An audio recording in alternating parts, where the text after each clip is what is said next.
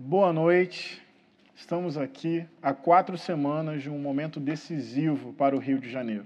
Há quatro anos atrás, o preconceito, o ódio, a desinformação, o fake news, esse conjunto levou o Rio de Janeiro a eleger o pior prefeito da sua história. Mas chega.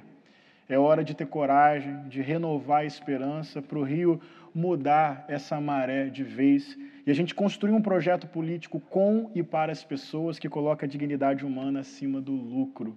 E é por isso que eu estou recebendo aqui, nesse programa que está estreando hoje, duas pessoas muito queridas para mim. Talíria Petrone, você conhece, deputada federal, minha conterrânea, minha amiga, e Tarcísio Mota, vereador, candidato à reeleição no Rio de Janeiro, também uma pessoa muito querida, muito especial, uma referência de vida para mim. Talíria, boa noite, uma saudação inicial para nós aqui, para todo mundo que está nos acompanhando. Saudade de você, minha amiga. Ei, boa noite. Saudade é pouco, que vontade de estar aí com vocês, de aglomerar, de abraçar, de sentir, de fazer política do jeito que a gente gosta de fazer, né? Momento difícil, talvez o mais difícil da história em que as gerações é, vivas estão experimentando né, pós-ditadura, é, mas também em momentos difíceis de avanço do autoritarismo, de retrocesso nos direitos, é, de política de ódio. É momento também de fortalecer a resistência, uma resistência que vem antes de muito tempo atrás, de muitas antes de nós, e que sem dúvida se concretiza no Tarcísio, no Henrique, na Renata, no Ibis, na construção coletiva que a gente tem no PSOL, é como amplificador de lutas populares. Tá duro, mas vamos atravessar esse inverno. Tenho esperança é, que a resistência vencerá. Obrigado, Tatá. Bom te ver, bom te ouvir. Espero que tudo isso passe para a gente se rever e também se abraçar. Tarcísio, querido, é. bom te rever depois de um bom tempo também, com os devidos cuidados e responsabilidade por conta da pandemia, mas admito a alegria de poder te ver assim um pouquinho de perto. Você é muito importante para mim, amigo. inveja aqui. Fique, fique. É muito bom estar perto do Tarcísio.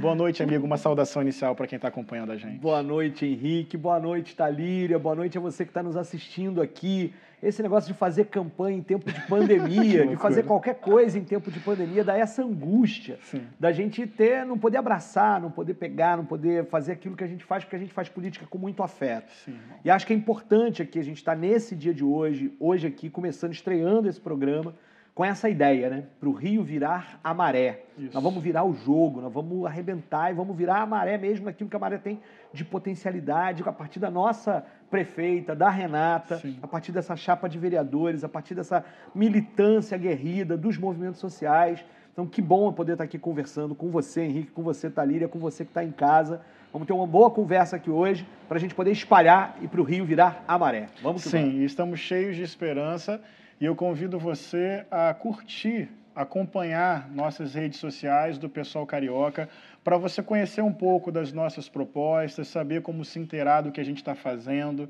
Lá você vai conhecer mais da Renata Souza, nossa candidata à prefeitura, nossos candidatos a vereador e a vereadora no Rio de Janeiro. Se você for lá, você vai ver a biografia, as pautas, as bandeiras de luta e as redes sociais dos nossos candidatos. Por isso, você pega aí a câmera do seu celular, sempre quis dizer isso para as pessoas, Tarcísio. Você pega a câmera do seu celular e mira no QR Code que está aparecendo, se Deus quiser, no canto direito da sua tela. Se você estiver assistindo pelo celular, você não vai conseguir, mas pelo chat da live você consegue sim, e você pode então acompanhar as nossas redes. E para o Rio virar a maré, é um programa que eu, Henrique Vieira, vou apresentar nas próximas quatro semanas. Então fica ligado, toda quinta-feira, às sete e meia da noite, nós queremos chamar aqui você a votar 50 no dia 15 de novembro, Renata Souza, com a sua história de vida, luta coletiva, conhecer nossa nominata de vereadores e vereadoras. É mais do que um voto, é voto mas é construção coletiva, é cidadania, é sensibilidade humana, é vontade real, efetiva e afetiva de mudar a cidade do Rio de Janeiro. O site do Pessoal Carioca, pessoalcarioca.com.br, pessoalcarioca.com.br. Deixe de acompanhar não e também conhecer nossos candidatos e candidatas a Câmara Municipal do Rio de Janeiro. Nesse primeiro momento do nosso programa de hoje, eu quero falar sobre essa política feita com ódio. Você percebeu aqui rapidamente uma troca de afeto, de carinho, de cumplicidade, de amizade entre Talíria, Tarcísio e eu. Isso não é acaso. É porque fazemos política com afeto, fazemos política por e com amor, mas não tem sido isso que vem acontecendo. Né, Tarcísio? A gente tem visto coisas muito tristes acontecerem. A própria Talíria vem sofrendo sérias e graves ameaças. Nós perdemos nossa querida amiga Marielle Franco e muitas mentiras são contadas sobre a sua vida. Jean Willis renunciou ao seu mandato como deputado federal por causa de um clima de hostilidade e ameaças reais à sua vida. Não tem sido um momento fácil. E a Tereza Cristina, cantora, amiga nossa, fazendo lives incríveis do ponto de vista cultural, popular, pedagógico, teve as suas redes atacadas durante a live por essa lógica de vingança, de ódio, de violência. Tatá, minha amiga, por que as nossas bandeiras de luta e os nossos corpos geram tanto ódio? Por que o PSOL tem sido sistematicamente alvo de uma política de ódio, de violência, o que o PSOL representa nesse contexto tão duro e tão difícil do nosso país. Fala um pouquinho para nós, amiga. Olha, é, realmente o cenário no Brasil é, de violência política, de violência eleitoral, é um cenário muito grave, né? Ano passado, o estudo agora do Terra de Direitos, a gente teve o quê? Foram 14 tentativas de assassinato de pessoas que ocupam política, se eu não me engano, 15 assassinatos é, efetivamente. É, isso é parte de um quadro de fragilidade da democracia brasileira. É uma democracia que nunca se consolidou plenamente, nunca chegou nas favelas, nas periferias, de forma é, completa mas infelizmente nesse momento a, já frágil democracia retrocede a passos largos. E pensar o que o pessoal significa é, diante desse quadro é muito importante. Tanto para entender os ataques as dores que não se fecham que a gente experimenta é, os perigos é, da luta mas também para fortalecer as resistências que a gente está encampando coletivamente sabe?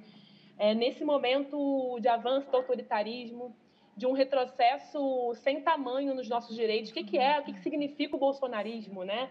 Senão você juntar saudade da ditadura, militarização da vida, é com um corte de orçamento em educação, com desmonte da Previdência, e pensar é, esse cenário todo, a gente está falando de Bolsonaro a nível nacional, mas esse retrocesso todo se concretiza nas cidades, no cotidiano da vida é na no cotidiano mesmo da mulher que sai de casa e quando sai tem medo é, de ao voltar para casa receber notícia que seu filho foi executado pela bala do Estado. Esse mesmo filho que está aí é, desempregado, trabalhador informal, trabalhador do, do, de aplicativo, por exemplo, no momento de flexibilização é trabalhista. Essa mesma mulher que não tem creche para colocar seu filho, que vai acessar o SUS, mas o tomógrafo está na igreja do prefeito. É, parece besteira, mas o quadro na cidade, no cotidiano da vida, é que as pessoas carregam nas costas, é parte desse quadro nacional. E o pessoal tem sido resistência a isso. Tem sido antítese é, desde é, da sua, do seu nascimento, um partido que se forja nas lutas é, e que se apresenta como antítese a esse quadro de autoritarismo e de desmonte dos direitos, sabe? É, Renata fala uma coisa que eu acho que tem muito a ver com aquilo que a gente está se esforçando para construir no nosso partido. A gente pensa onde a gente pisa, a partir de onde a gente pisa. E é disso que se trata. A gente é, enfrentar um sistema, o poder constituído, gera incômodo, gera é, tremor das elites é pelo medo de perder poder. E aí eu preciso falar de uma questão que envolve a formação social brasileira, que é a questão do racismo, uhum. que é parte também de um corpo estranho. O pessoal, quando encampa com centralidade a luta antirracista, com problemas, com dificuldades, mas que estamos avançando cada vez mais nisso, é óbvio que aquele corpo, que é um corpo que está colocado é, é, é para enfrentar esse quadro, é um corpo que é entendido como um corpo estranho, como um corpo que não cabe no enfrentamento ao autoritarismo. Então, esse corpo tem que ser eliminado. Esse corpo que luta precisa ser eliminado. Seja eliminado por violência simbólica, seja eliminado como com tiros, como fizeram com nossa companheira Marielle Franco. Porque enfrentar, eu já vou concluir, Henrique, não sei como está meu tempo aí, vai me. É, concluindo, concluindo. Está maravilhoso te tesoura, eu vou terminar. Enfrentar as máfias do transporte, como faz Tarcísio, Sim. Sempre fez, é, gera incômodo daqueles que estão com seu poder constituído. Enfrentar as milícias uhum. gera incômodo, que dominam um quarto dos territórios do Rio de Janeiro, gera incômodo daqueles que estão com poder constituído, enfrentar a privatização da educação. E aí a gente podia falar das diversas lutas que a gente encampa. Sim. No final das contas, são tempos de dor, difícil, de violência política, mas a gente segue em frente, protegidos Sempre. coletivamente para fazer chegar essa esperança em todos os cantos, para que mais de nós ocupem os espaços de poder, é para devolver o poder para o povo, porque eu acho que essa é a maior tarefa que a gente tem nesse momento. Perfeito. Tempos difíceis, né, amigo? É, desliga o microfone quando eu estiver falando demais. Ah, viu, gente, equipe? Mas não precisa, Tatá. Você foi disciplinada, amiga. Tatá foi disciplinada. É, tempos difíceis, política feita com ódio, a Câmara Municipal não é fácil. Não. Fala um pouquinho, amigo, sobre, sobre isso. Então, acho que a, que a resposta da Talíria foi uhum. fantástica, porque é isso, o pessoal tem incomodado muito. Sim. E, de certa medida, é, a gente está vivendo um momento em que parte dessa classe dominante, essa galera que subiu ao poder, essa galera bolsonarista, se aproveitou de um certo ressentimento do, dos brasileiros, de uma parte da sociedade brasileira, e transformou isso em ódio. Sim. E para transformar em ódio, em ódio ao outro, precisa uhum. desumanizar o outro, né? Precisa criar uma série dessas teses conspiracionistas, criando uma perspectiva de que é a esquerda e criar o inimigo. E na Câmara a gente vê muito isso. Né? Os bolsonaristas é, falam mais da gente do que deles próprios ou das ideias que eles defendem, porque uhum. eles precisam o tempo inteiro atacar, precisam o tempo inteiro desumanizar. E aí vem a fake news, vem uhum. as teorias que são inventadas e espalhadas sem qualquer critério, porque eles nunca tiveram critério, eles nunca Sim. tiveram ética. Então essa é uma questão importante da gente recuperar, né? E o ódio vira uma prática mobilizadora que rende votos, que rende, que, que rende frutos. E aí, como ao mesmo tempo eles são dessa perspectiva ressentida de uma sociedade que está em mudança, uhum. o ódio deles se, se vai contra o pessoal do ponto de vista da política, mas se vai também, como Talíria estava muito bem lembrando, aos, às mulheres, aos negros e negras, aos LGBTs, uhum. porque é exatamente para aproveitar de um certo ressentimento, mobilizar alguma questão, se colocar no papel, colocar, desumanizar o outro e se colocar, inclusive, como aqueles que estavam sendo atacados. E aí recorrem a determinados mitos. E aí a palavra mito não é nessa como foi aproveitado o próprio Bolsonaro, mas o mito da família tradicional, uhum. né, o mito é, do homem cordial brasileiro, uma série de mitos que, que não fazem sentido e que, Sim. mas a narrativa do ódio para mobilizar afetos negativos e aí o pessoal vira inimigo né, dessa galera toda, sem sombra de dúvida, e por isso nos perseguem, nos matam, nos ameaçam, porque isso mobiliza pessoas para fazerem isso. Não, inclusive, essa política de ódio gera desinformação, fake news e gera morte. O fim dessa lógica geralmente é um corpo é. abatido no chão, que é muito triste. E você falou sobre família defender família de verdade é defender moradia, educação, saneamento básico, acesso à água, defender família, combater o feminicídio, o preconceito. Isso de fato é defender a família, isso de fato é defender a vida das pessoas. Agora, a gente não pensa só o nosso país, a gente age no nosso país, na nossa cidade, entendendo que existem questões que são globais, que são continentais. Talíria, queria que você falasse um pouquinho sobre o contexto latino-americano refletindo no Brasil o que acabou de acontecer na Bolívia, porque o enfrentamento à lógica do ódio se dá no Rio, em Niterói, no Brasil, na América Latina e no mundo. Como você está vendo assim essa lógica da América Latina? O que você vê dessa vitória lá na Bolívia? Como você está avaliando isso, amiga? Eu acho fundamental pensar o Brasil é, inserido no contexto latino-americano. Muito importante mesmo, assim, porque se a gente viu é, no último ciclo, é, governos é, mais progressistas em diferentes países da América Latina, né? que por mais que tenhamos divergências, diferenças, mas foram governos que avançaram em políticas é, mais populares, né? Seja o Evo, o Mujica, o Lula aqui no Brasil, é, Chaves. É, mas esses governos, todos eles, em alguma medida, esses governos, pensando mais amplo, né? Esses, esses momentos, uhum. né? Uhum. Sofreram, em muitas medidas, uma reação golpista de golpes institucionais, de Sim. golpes violentos. É, então, é um cenário grave não só no Brasil, né, de ascenso de setores golpistas, de ascenso de setores fundamentalistas, autoritários, mas, e aí eu acho que talvez é isso que deva nos inspirar nesse momento, não para no golpe que nos, é, teoricamente, nos derrotaria. É, que bom que esses golpes não, não venceram em muitos dos lugares, né?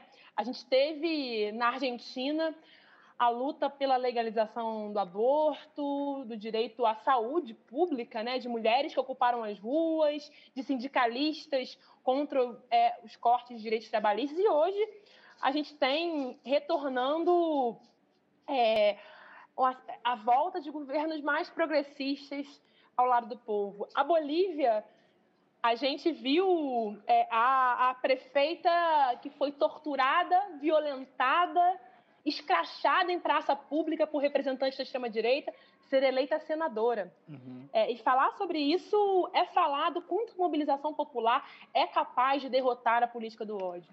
É falar do quanto o povo na rua, um povo que sofre todos os dias diferentes violências, é, pode enfrentar, compreender que às vezes, inclusive, fez uma aposta errada, achando que estava apostando no novo, mas se viu dentro do mais velho, carcomido, que é o que representa Bolsonaro, é o que representa a Crivella no Rio de Janeiro.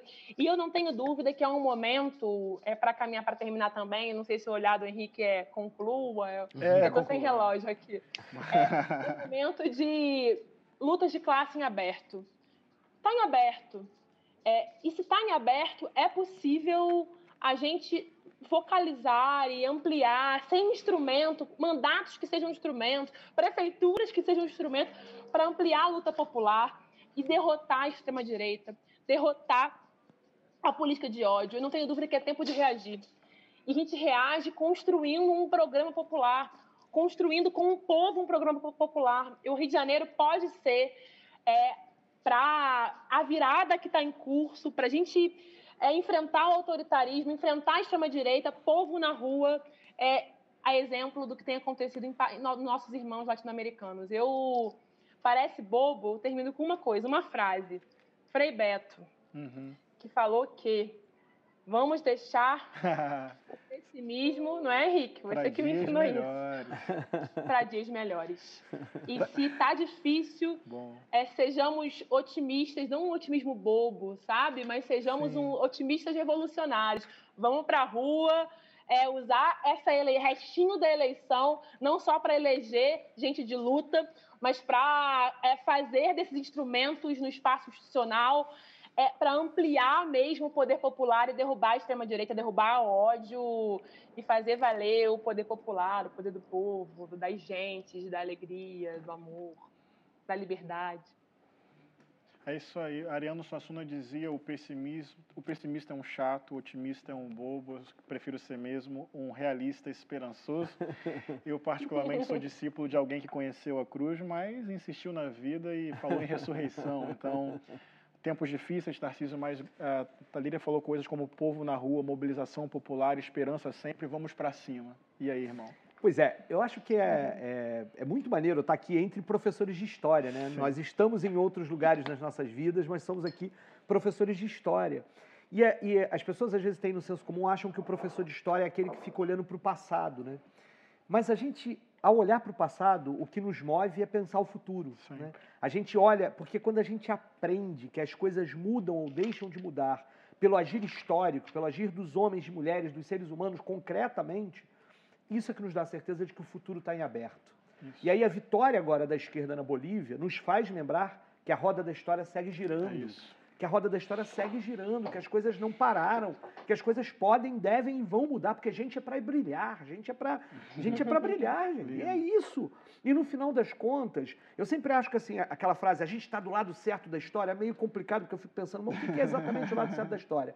Mas tem uma coisa que, na minha opinião, é muito importante, que é a gente tem fé na vida. Sim. A gente tem fé no, no homem, na mulher, no LGBT, a gente tem fé no que virá.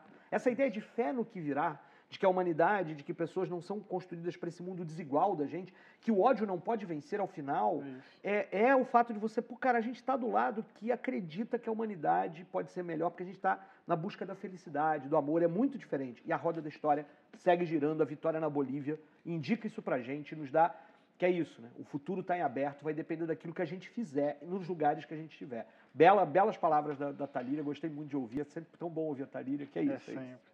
É preciso arrancar a alegria ao futuro, está em aberto, dá para mudar a humanidade, dá para mudar a cidade. E as quatro semanas que vêm aí são fundamentais. Talíria, muito obrigado. Prazer enorme te rever, te ouvir. Você carrega o futuro, minha amiga, nos seus olhos, no seu corpo, na sua história de vida sei das suas lágrimas e a força das tuas lágrimas, a força da tua construção coletiva. Muito bom estar com você e ver na tua vida um pouco do futuro se realizando no presente.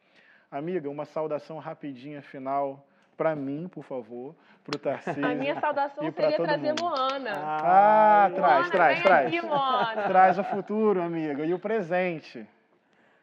Olha, enquanto, enquanto Moana vem andando, que ela já anda, mentira. Cara, Uau. que susto, que susto. Ah, ela tá ah, dormindo, ah, ela tá é, dormindo. Tá dormindo. Acordou, acordou, acordou.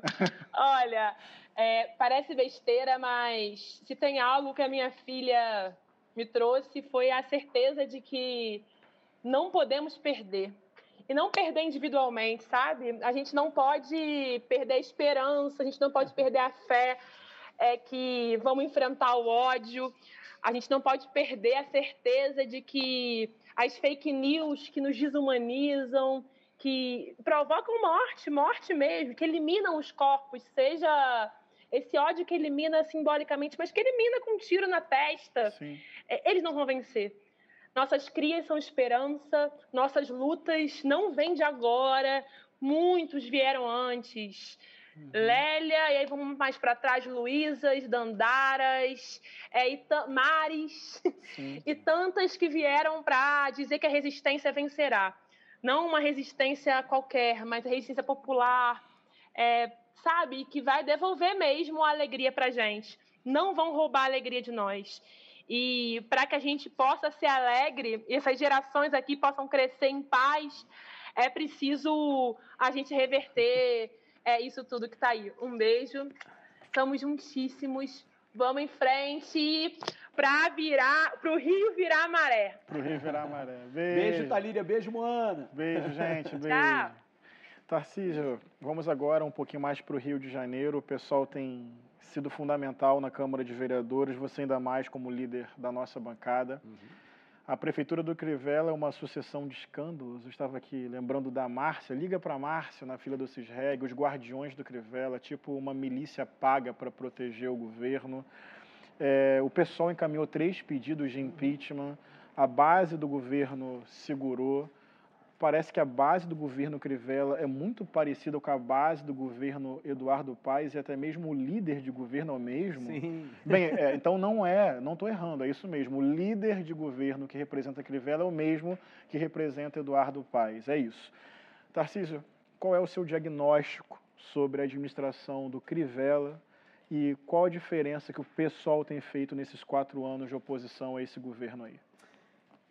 Você sabe, é, é, Henrique, que uma das coisas é entender o sentido da tua pergunta, né?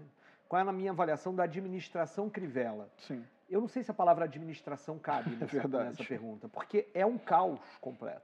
É um qual, caos. Qual é um o sentido do desgoverno? É isso, é do desgoverno.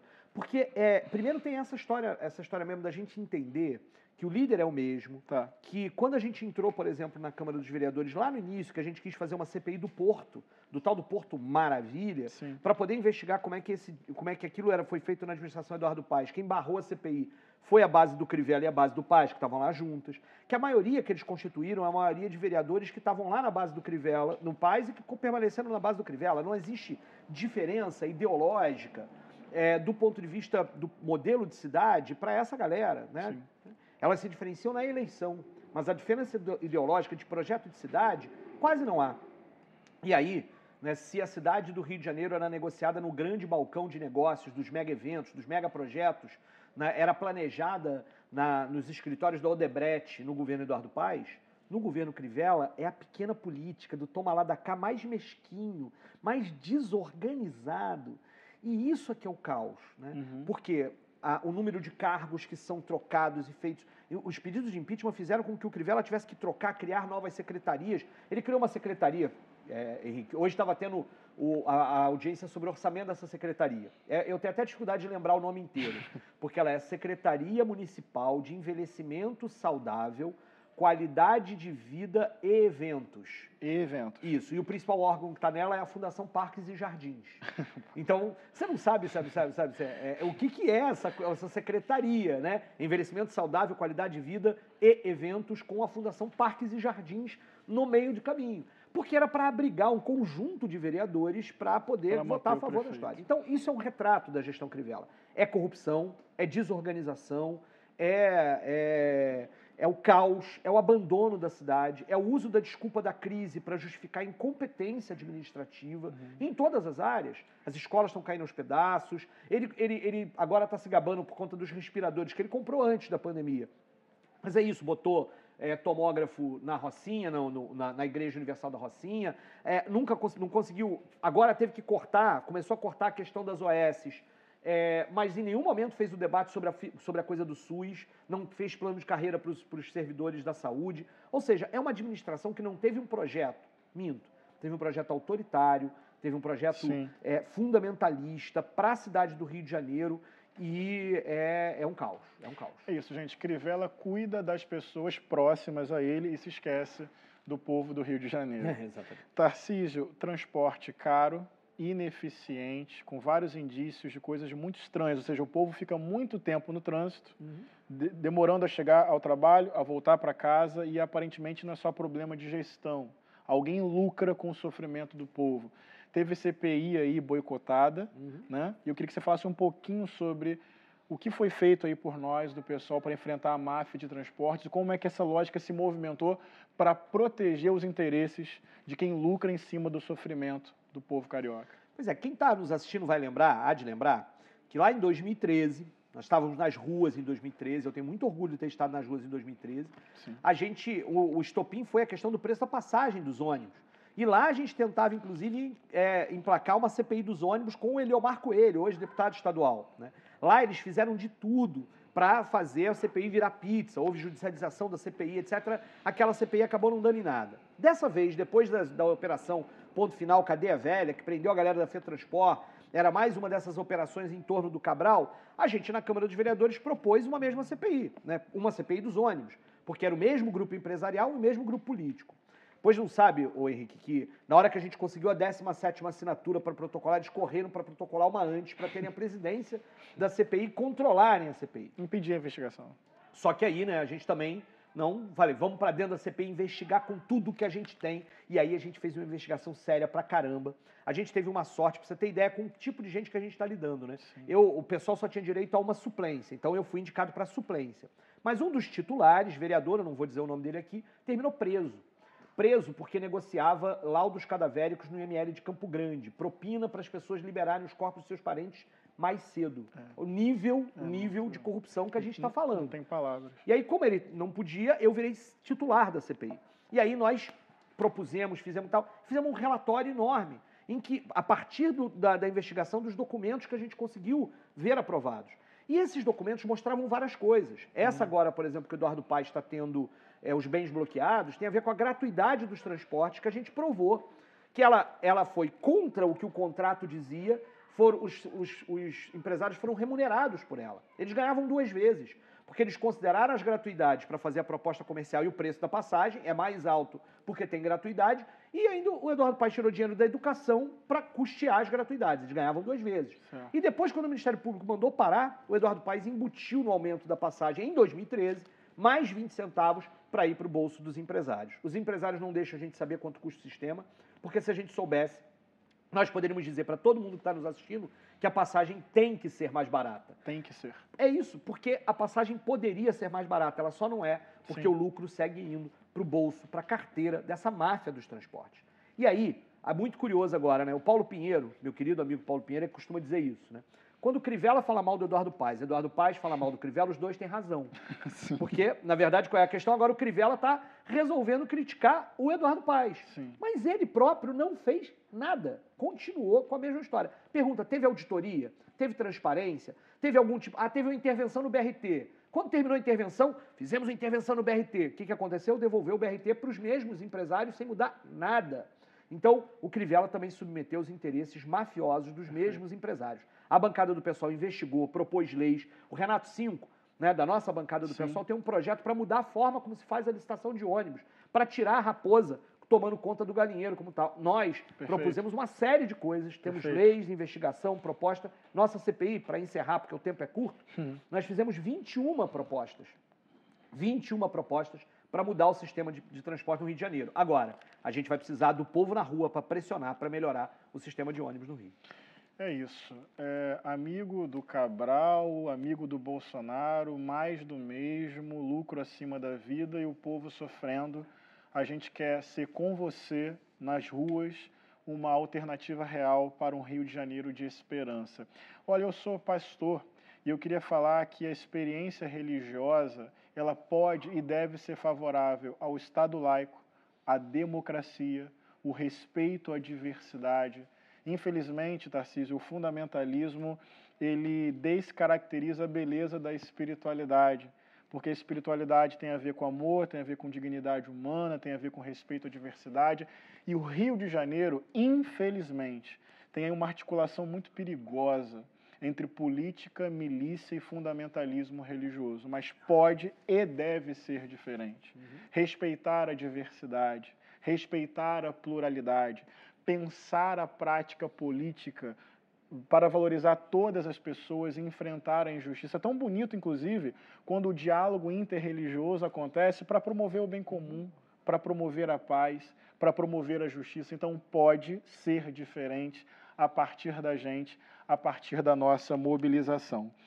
Esse programa que você está assistindo, para o Rio Virar a Maré, nós vamos apresentar, Tarcísio, nas próximas semanas. O Tarcísio é o primeiro convidado, mas vai vir aqui Chico Alencar, vai vir aqui Mônica Benício, nossos deputados federais, o Glauber Braga, o David Miranda, a nossa candidata a prefeita, Renata Souza, vai estar com a gente junto com Marcelo Freixo. Portanto, curte lá o pessoal carioca no YouTube, chega junto com a gente, compartilha essa ideia, porque assim, a Talíria falou isso muito bem, o Tarcísio reafirmou, a gente realmente acredita que coletivamente é possível mudar a realidade. E isso precisa acontecer também, não exclusivamente, mas também nesse processo eleitoral. Falamos do mundo, da América Latina, do Rio de Janeiro, mas Tarcísio, eu acompanhei o seu mandato. É brilhante. Me orgulha, como morador do Rio de Janeiro, alguém que vê que você junta afeto, sensibilidade humana, você se emociona na política, Tarcísio. Isso não é fake, é fato no teu coração, visível nos teus olhos, mas não é só afeto.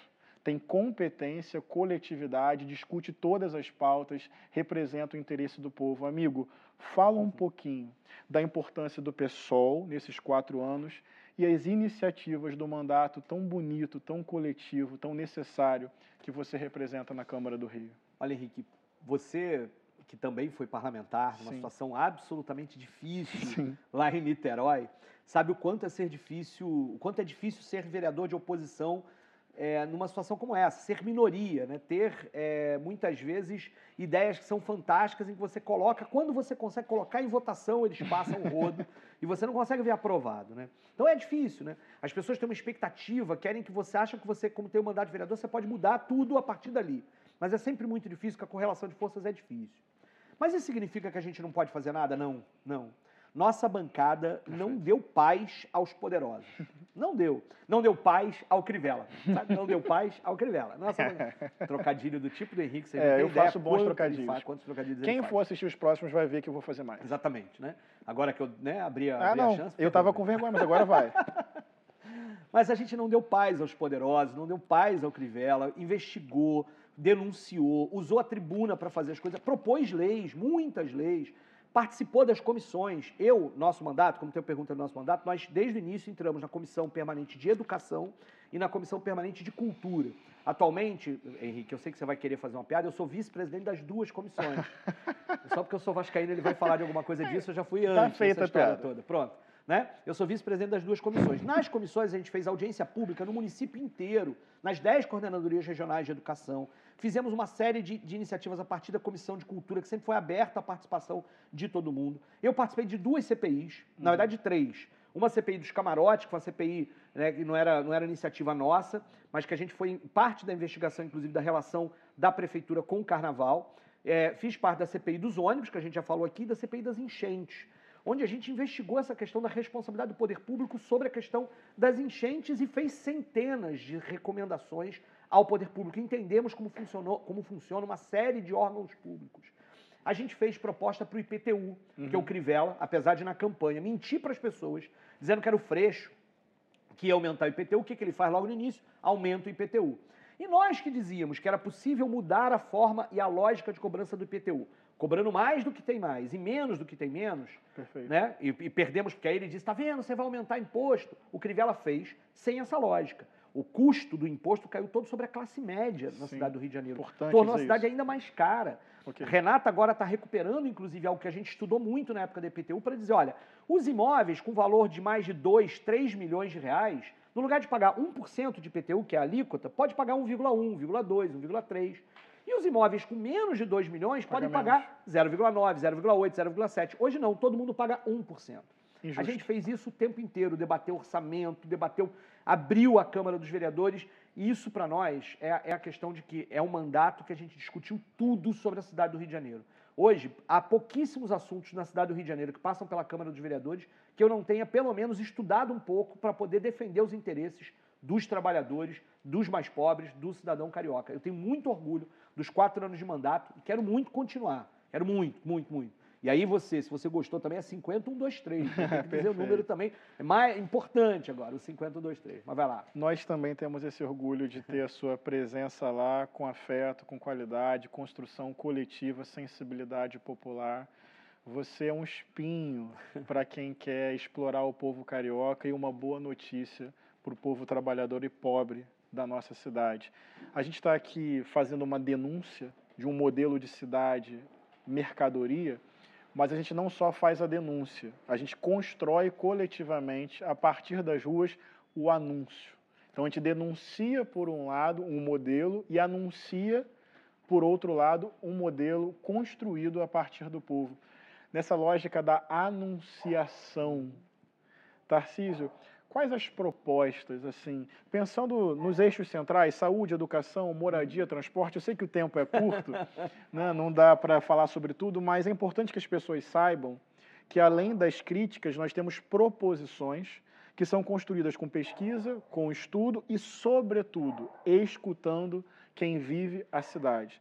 Queria que você falasse, assim, em linhas gerais, as propostas que a gente carrega para construir um rio de esperança que nas proporcionais a gente vem verbalizando e que a Renata Souza vem vocalizando na, na disputa geral da cidade.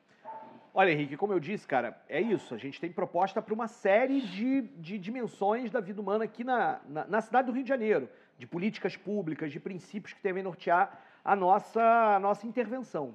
Tem uma coisa que eu acho absolutamente decisiva nesse momento que a gente vai viver do pós-pandemia. A gente ainda não está vivendo pós-pandemia, mas vai viver esse pós-pandemia. A gente está nesse momento ainda de uma continuidade da, da, da, pandemia sem a questão da vacina, por exemplo. Sim. A questão de ter escolas dignas, escolas com estruturas condizentes com as necessidades que as nossas crianças, jovens e adultos, nós temos educação de jovens e adultos Sim. do Rio de Janeiro precisam, é decisiva. E aí tem uma proposta que é, a gente precisa ter um plano emergencial de reforma das escolas, muito fortemente organizado, planejado, para isso, por exemplo, o Rio de Janeiro poderia até ter recorrer a linhas de, de, de financiamento de BNDES, Sim. Caixa Econômica, com dinheiro público. Sim. Né? Porque aqui não se trata de endividar para o mecanismo do rentismo e tal. Significa, inclusive, endividar o município para fazer obras em escolas que geram emprego, renda e garantem Verdade. direitos. E para o qual a gente precisa que nacionalmente discutir, porque isso não é um problema só do Rio de Janeiro, é um problema nacional, que todos os municípios estão vivendo aqui.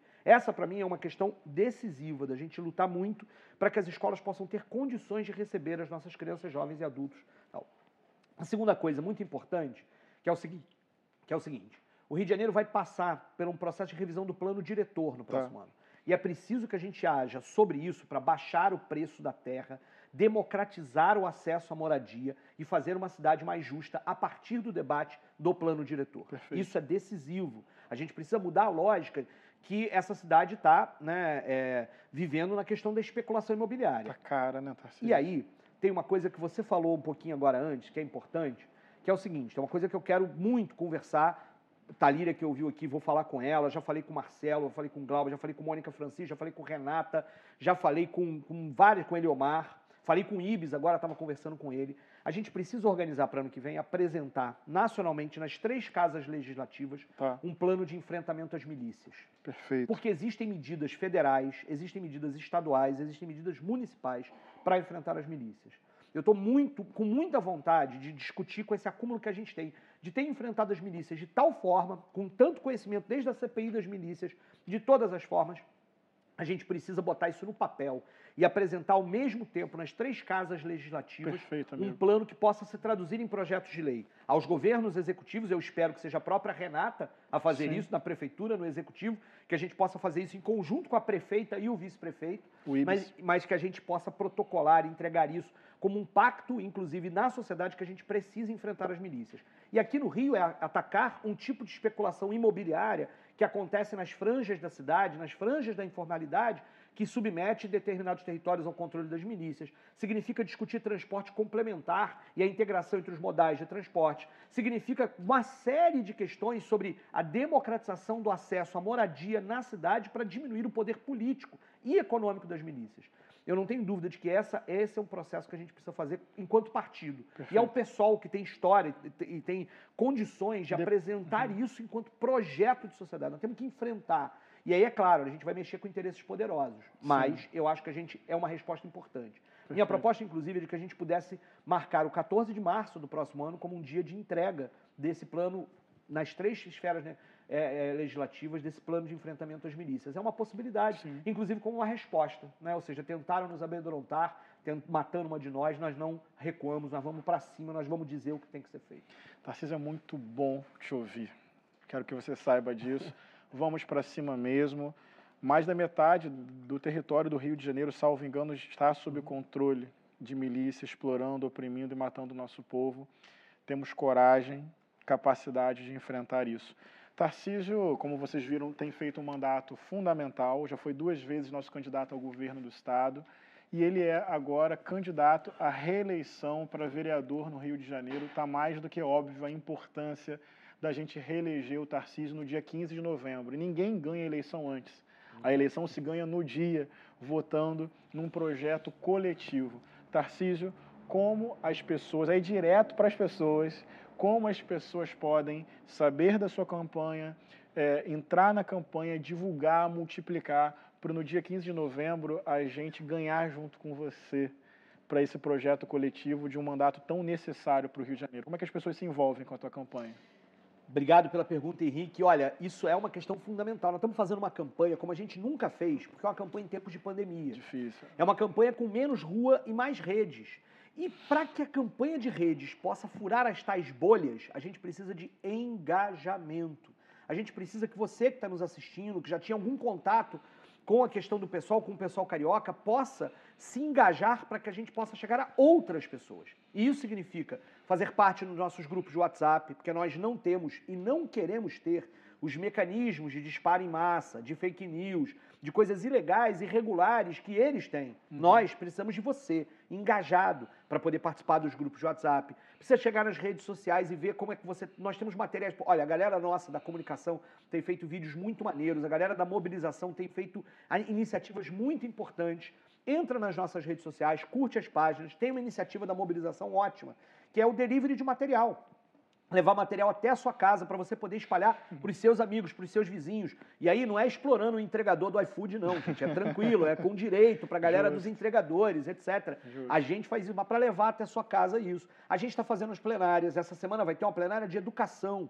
Então vai ter a galera, vai colocar aí nos, nos, nos comentários os links para os formulários. Formulário é um negócio burocrata, né? Mas na época, não tem jeito. A Justiça Eleitoral, inclusive, pede isso, que você, ao entrar num grupo de zap, esteja autorizando entrar nesse grupo de zap, etc. Por isso a gente precisa disso.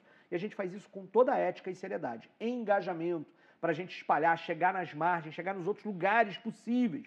Né? E por isso é muito importante que você participe entrando nas redes sociais. E a gente tem ido para a rua, aos poucos, mas tem ido. A gente segue lá a agenda, onde tem as banquinhas em que você pode pegar material também, etc. Se você tiver carro e quiser botar o adesivo, temos que dar visibilidade à campanha. Ninguém ganha a campanha de véspera. A gente é precisa muito do seu engajamento, do seu voto, para chegar grande, chegar grande lá na Câmara dos Vereadores, para fazer a melhor bancada do mundo, para sustentar o governo da Renata Souza Isso. e do Ibis, porque a gente vai precisar de muito da sua ajuda, do seu engajamento para fazer uma cidade diferente e o futuro tem que ser agora. É isso, gente. É no dia 15 de novembro que se decide. É importante, 5123.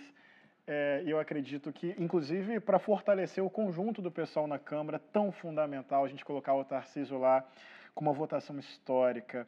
E olha, gente, saiu uma pesquisa agora há pouco, a Renata está crescendo nas pesquisas e a maior parte das pessoas não sabe em quem votar ainda. O que isso significa? Está muito aberto.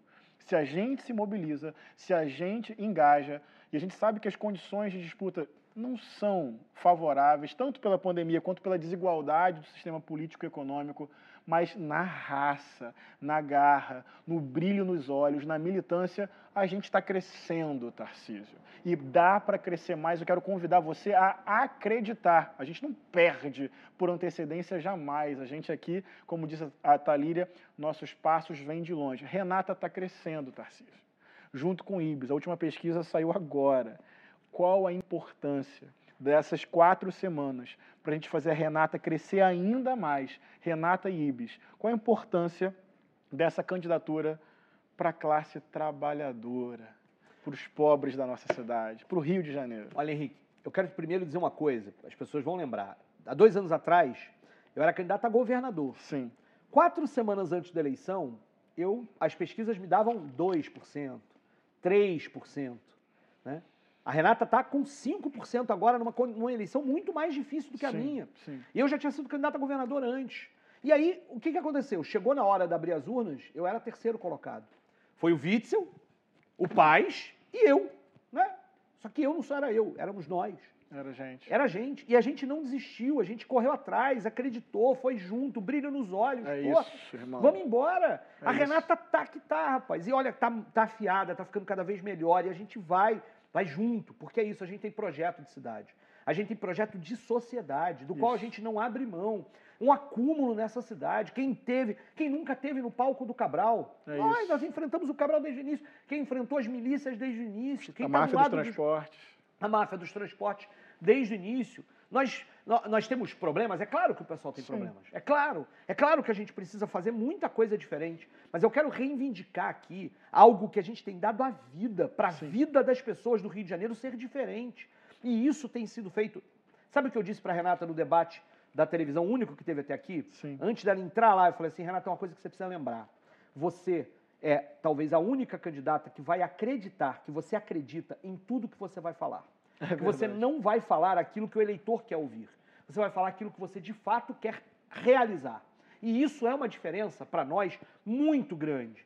porque de fato a gente acredita no que a gente está apresentando. A gente não está modulando o discurso para ganhar voto, a gente não está escondendo alguma coisa, a gente está indo enfrentar pedagogicamente o que a gente acredita. E isso é inestimável num momento como esse. As pessoas votaram em 2018, na minha opinião, uma parcela importante, votaram numa tentativa de ruptura do sistema e acabaram elegendo gente que faz parte desse sistema há muito tempo. A ruptura com o sistema está quem sempre enfrentou o sistema. Quem não se rendeu nem se vendeu está no PSOL. É aí que a gente vai construir uma cidade muito menos desigual, uma cidade de direitos, uma cidade onde as políticas públicas sejam pensadas em quem trabalha, para quem vive do próprio trabalho. E essa candidatura é a da Renata, é a candidatura dos 50, é a candidatura do PSOL. É isso aí, a gente está acabando, não acabou, fica um pouquinho mais com a gente. Esse programa para o Rio virar a maré e está virando. A gente ainda vai ter nas próximas semanas e eu queria convidar você a compartilhar isso. E mira aí a câmera do seu celular, é tão legal falar Fala isso, Tarcísio. Mire a câmera do seu celular para o QR Code que aparece no canto direito da sua tela e você pode seguir o pessoal carioca e acompanhar a gente. É pandemia, a gente tem responsabilidade com a vida das pessoas, com a saúde coletiva. Então a gente faz campanha com muita responsabilidade, com muito cuidado e as redes são muito importantes. Então segue a gente, procura conhecer as nossas propostas para a gente multiplicar isso nas próximas semanas. Está em aberto, o Tarcísio colocou muito bem. É campanha, é eleição, mas a gente faz essa política porque no limite é o sentido da nossa vida. A gente coloca a vida na prática política para tornar a vida melhor para todas as pessoas, junto com as pessoas. Tarcísio, sua palavra final para quem está nos acompanhando. Estava com saudade de você e sinto que participamos de um projeto muito generoso, muito solidário que realmente é feito com amor pela vida, pelas pessoas, pela humanidade, pela cidade. E temos um lado, um lado que vai se tecendo no fio da história, mas onde o povo grita por justiça, nosso grito, os nossos corpos estão juntos, né, amigo?